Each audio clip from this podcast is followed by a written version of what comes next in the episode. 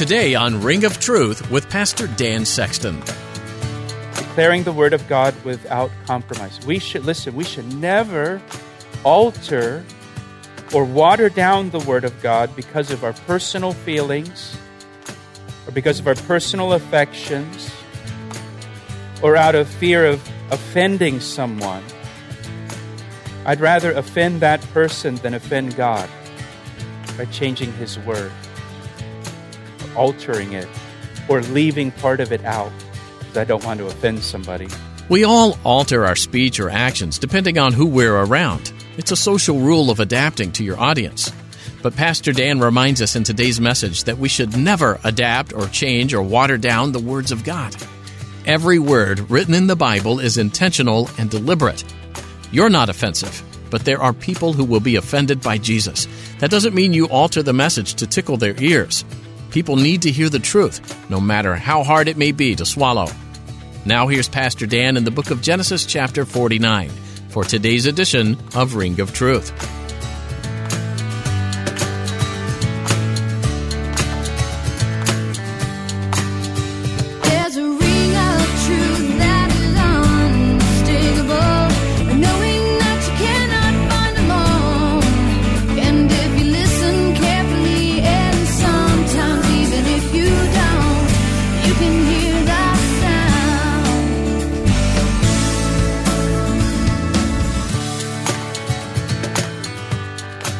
Verse 23 goes on to say, The archers have bitterly grieved Joseph and shot at him and hated him. Joseph's brothers shot at him with arrows of envy and hatred, selling Joseph into slavery. Potiphar's wife shot arrows of sexual temptation at Joseph and then arrows of false accusations.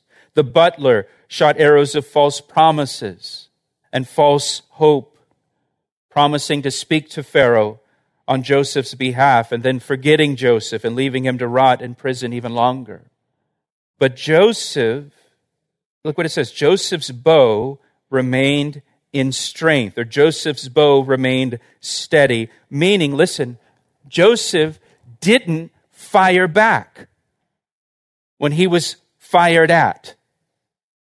He didn't fire back when he was fired at. He didn't retaliate. When people were launching arrows at him, his brothers, Potiphar's wife, Joseph didn't start firing arrows back. He didn't start defending himself or shooting at them in response. I don't know about you, but I suspect you're like me. And when someone starts firing at us, our natural tendency is to want to fire back and, and defend ourselves. If somebody does something against us, we want to do something in, in response and, re- and retaliate.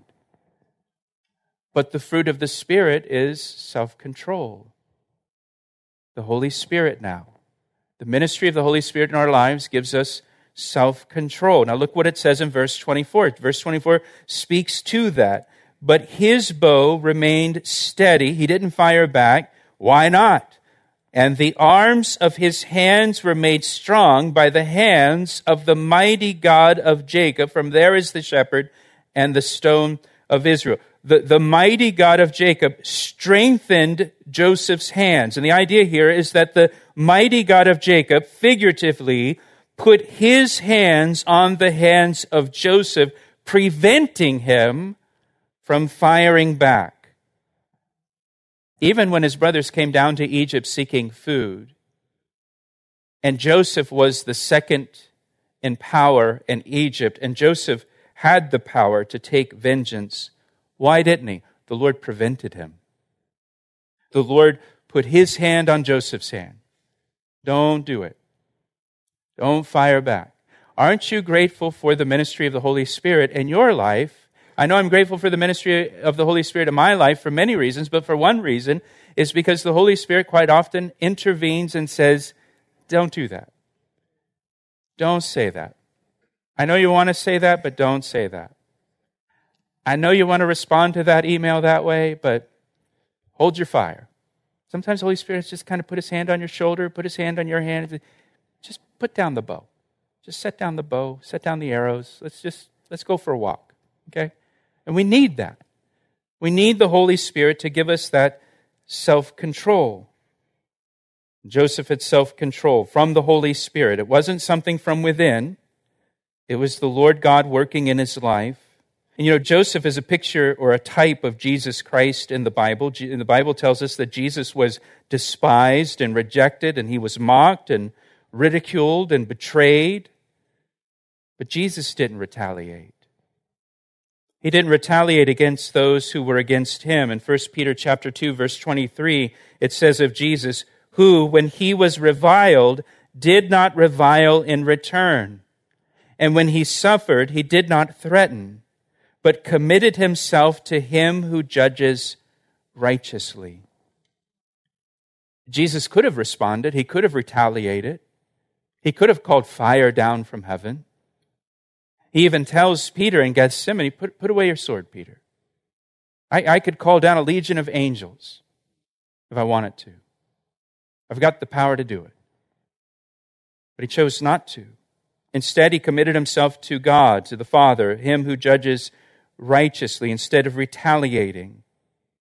Even if you think about it, when Jesus was on the cross, he didn't retaliate, he prayed for those who were against him. Father, forgive them. They know not what they're doing. And people may shoot arrows at us, and we shouldn't fire back. Now, we may want to fire back, but we shouldn't fire back. Like Jesus, like Joseph, we shouldn't revile in return, but instead commit ourselves to Him who judges righteously, know, knowing that God will defend us knowing that God is our defender, knowing that vengeance belongs to the Lord and not to us. Now, notice at the end of verse 24 from Jacob will come the shepherd and stone of Israel. This is speaking of Jesus Christ. Way back here in Genesis 49, the shepherd and stone of Israel. Jesus is the, the good shepherd. The Bible says Jesus is the shepherd of your soul. Aren't you glad for that?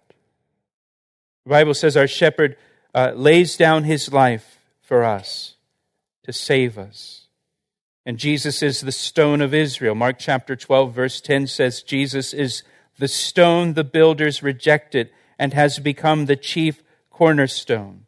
He's the stone the builders rejected. Jesus was rejected and crucified for our sins. But in his resurrection, he became the chief cornerstone. The chief cornerstone is the stone that is put in place first, and then all the other stones in the building are lined up with the chief cornerstone. Jesus is now the chief cornerstone in our lives. Everything we do should line up with Jesus Christ and His Word. We're lining up our lives with Christ.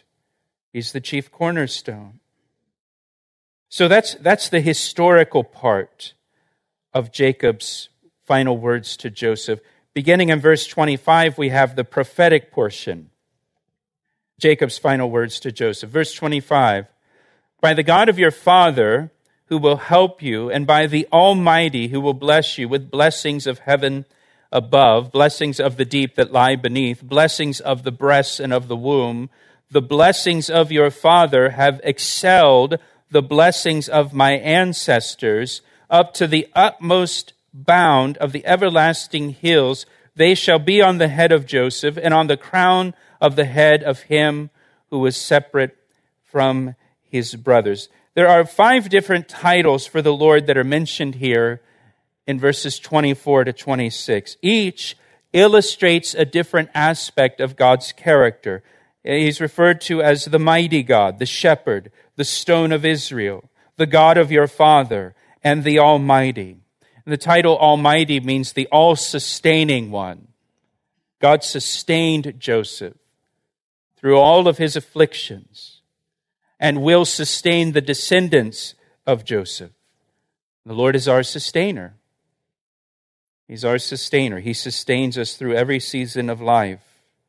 And this prophecy here, it speaks of the blessings that will come upon the descendants of Joseph. The word bless or blessings are used six times in verses 25 and 26. The descendants of Joseph will be blessed materially. Uh, they will become wealthy through agriculture. They'll be blessed uh, numerically. The tribes of Manasseh and Ephraim combined are the largest tribe of Israel, largest in population. Uh, you see that Manasseh received the most territory, the most land of the tribes of Israel, both on both sides of the Jordan River. Ephraim is blessed or was blessed with great leaders like Joshua. And the prominence of Ephraim is illustrated by the fact that the northern kingdom of Israel is often referred to as Ephraim because it was the most prominent tribe in the northern kingdom. Uh, the descendants of Joseph were blessed to the utmost bounds of the everlasting hills, just as Jacob predicted here. Just the blessing of God was on that tribe. Now, that brings us to the tribe of Benjamin. The territory of Benjamin included the city of Jerusalem. That's important. Uh, Deuteronomy chapter 33, verse 12, Moses prophesied that the tribe of Benjamin would be sheltered by the Lord and dwell between his shoulders. Dwell between his shoulders. Geographically, the territory of Benjamin sits in a valley with hill country to the north and hill country to the south of Benjamin. And that hill country to the north and the hill country to the south acts as kind of uh, shoulders protecting Benjamin, just as Moses prophesied. You're listening to Ring of Truth with Pastor Dan Sexton of Calvary Chapel, Ellicott City, Maryland. We'll return to the second half of today's message in a moment, but first, here's a word from Pastor Dan. It's my privilege to share the Word of God with you through our radio ministry, Ring of Truth. Thank you for tuning in each day. Hey, I would love to hear from you. Will you take a moment to email me to tell me how these daily studies have ministered to you? I want to hear your story. You can email me through our website at calvaryec.com. That's calvaryec.com. Thanks, Pastor Dan. Now let's join him again for the conclusion of today's edition of Ring of Truth.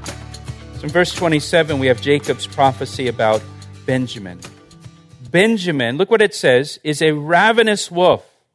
In the morning he shall devour the prey, and at night he shall divide the spoil. Now, I want you to remember that Benjamin was Jacob's youngest son and Jacob's favorite son.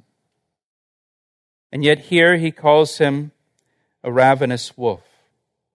And the fact that Jacob describes the descendants of Benjamin this way shows that what Jacob says here came from the Spirit of God and not from Jacob. Jacob is speaking prophetically what he received from the Lord about the tribe of Benjamin. Jacob did not edit or change God's message to Benjamin just because he had such deep affection for Benjamin. He said it and said it straight, which reminds us of the importance of declaring the Word of God without compromise.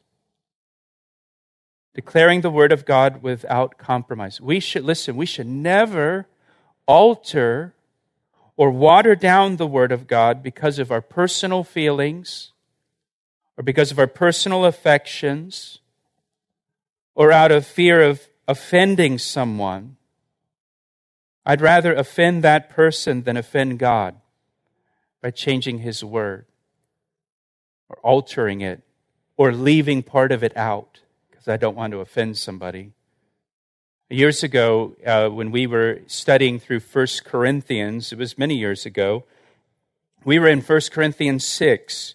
Uh, and in the passage in 1 Corinthians 6, that's one of the passages that talks about who will not inherit the kingdom of God. And it gives the lists. You know, the passages that give the lists and says, these people will not inherit the kingdom of God. And I read the passage just as we do every Sunday morning. I had everybody stand, I read the passage, and just from reading the passage, we had a couple families get up and walk out. I hadn't even said anything yet. I've just read it. Give me a chance to offend you, right? I mean, just reading it, they get up and walk out, which was uh, surprising. Uh, you know, a little unsettling.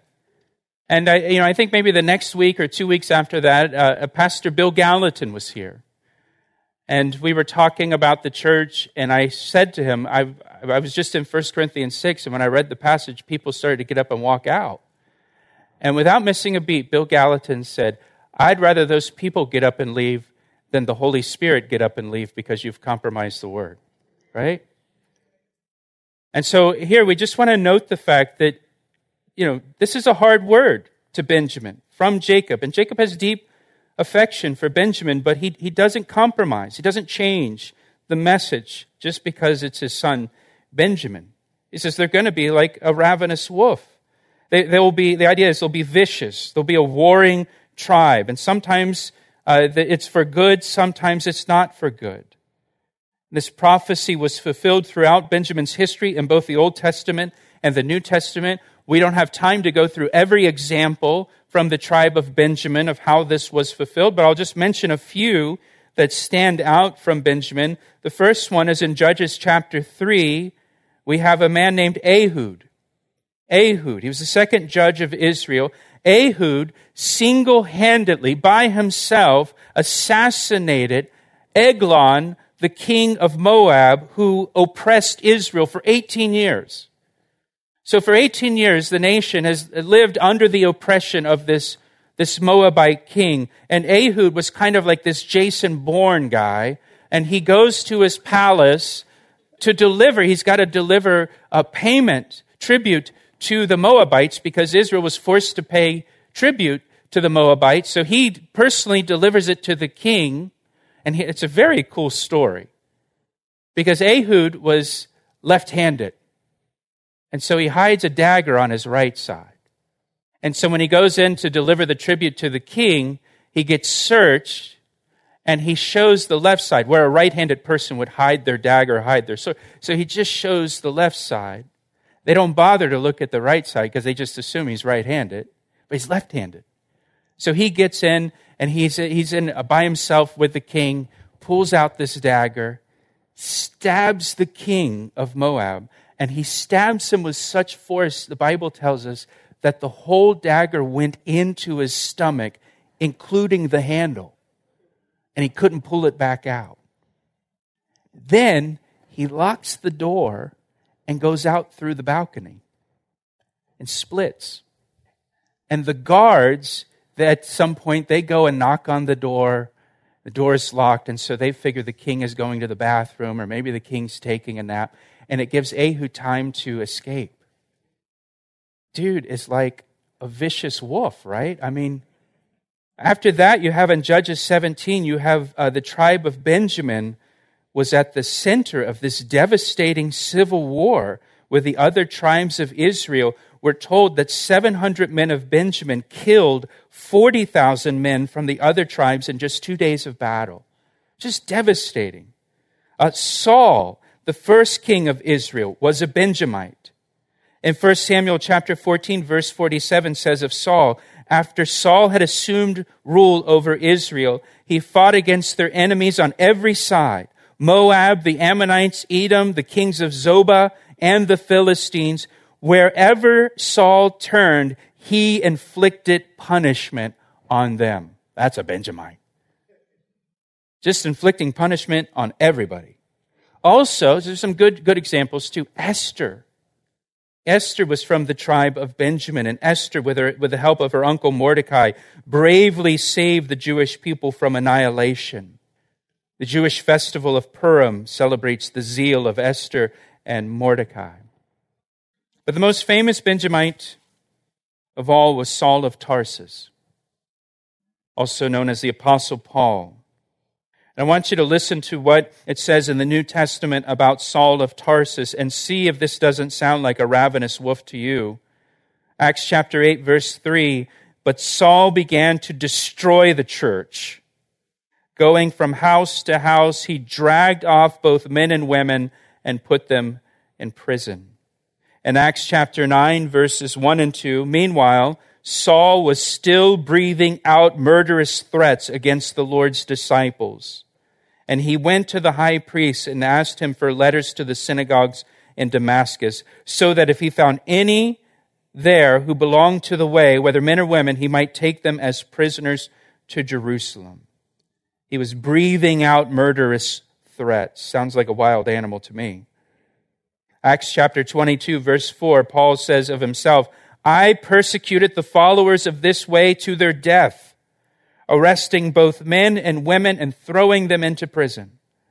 In Acts chapter 26, when Paul gave his defense before King Agrippa in Caesarea by the sea, he said, I too was convinced that I ought to do all that was possible to oppose the name of Jesus of Nazareth and that is just what I did in Jerusalem. On the authority of the chief priests, I put many of the Lord's people in prison. And when they were put to death, I cast my vote against them. Many a time I went from one synagogue to another to have them punished. And I tried to force them to blaspheme. I was so obsessed with persecuting them that I even hunted them down in foreign cities. The Apostle Paul was a ravenous wolf who hunted down and tore in pieces the believers in Jesus Christ. And all of that changed for Saul of Tarsus when he encountered the Lord Jesus Christ, the resurrected Jesus Christ, on the road to Damascus in Acts chapter 9. And Saul was radically transformed by Jesus Christ. Jesus Christ will change you, He will change your life. He can forgive all of your sins, everything that you've ever done wrong, and He can transform you and make you a new creation where the old things pass away and He makes everything new. That's what He did in Paul's life. But with Paul, his zeal for God remained. His zeal for God remained. Uh, God didn't alter Paul's temperament, He didn't make Paul soft. That zeal was still there. And what God did is God took Paul's zeal and just rechanneled it in a God honoring way. And so all of that zeal and passion that was in Paul, God used it and, and Paul became zealous for Jesus Christ and became the greatest missionary the church has ever known. God can take what is already in you, what you're already passionate about, and He can use it for His glory and for His purposes. And so finally, in closing, Jacob wraps this up in verse 28. He says, All these are the 12 tribes of Israel. This is the first time we have the phrase, the 12 tribes of Israel, in the Bible. And this is what their father spoke to them. And he blessed them. And he blessed each one according to his own blessing. And Lord, we thank you for your word today. We thank you for the example of Joseph, Lord, I pray that you would help us to be rooted and grounded in Christ so that we can have fruitful lives no matter what may come. We thank you for the example of Saul of Tarsus and how you used what was in him for your purposes and for your glory. We pray, Lord, that you would do the same with us, whatever, whatever you've put in us, Lord, however you've wired us. We pray and ask, Lord, that you would use it for your purpose for your glory. And we pray these things in Jesus' name. Amen. He asked me how I know, and I say it rings truer than the finest crystal. Thanks for tuning in to today's edition of Ring of Truth with Pastor Dan Sexton. Pastor Dan has been teaching through the book of Genesis verse by verse, chapter by chapter, and we encourage you to keep reading on your own. As you go through Genesis, it's important to not lose sight of the bigger picture of God's plan. You get some valuable insights into God's character through this book and how he interacts and intercedes with those he's created. Would you like to listen to more teachings from this series or explore other message series from God's Word? If so, visit our website, calvaryec.com. You can also subscribe to the Ring of Truth podcast. It's a great way to keep connected to the teaching of Scripture. We'll notify you every time we upload a new episode. You'll find a link to subscribe to our podcast at our website, calvaryec.com, or just search for Ring of Truth in iTunes.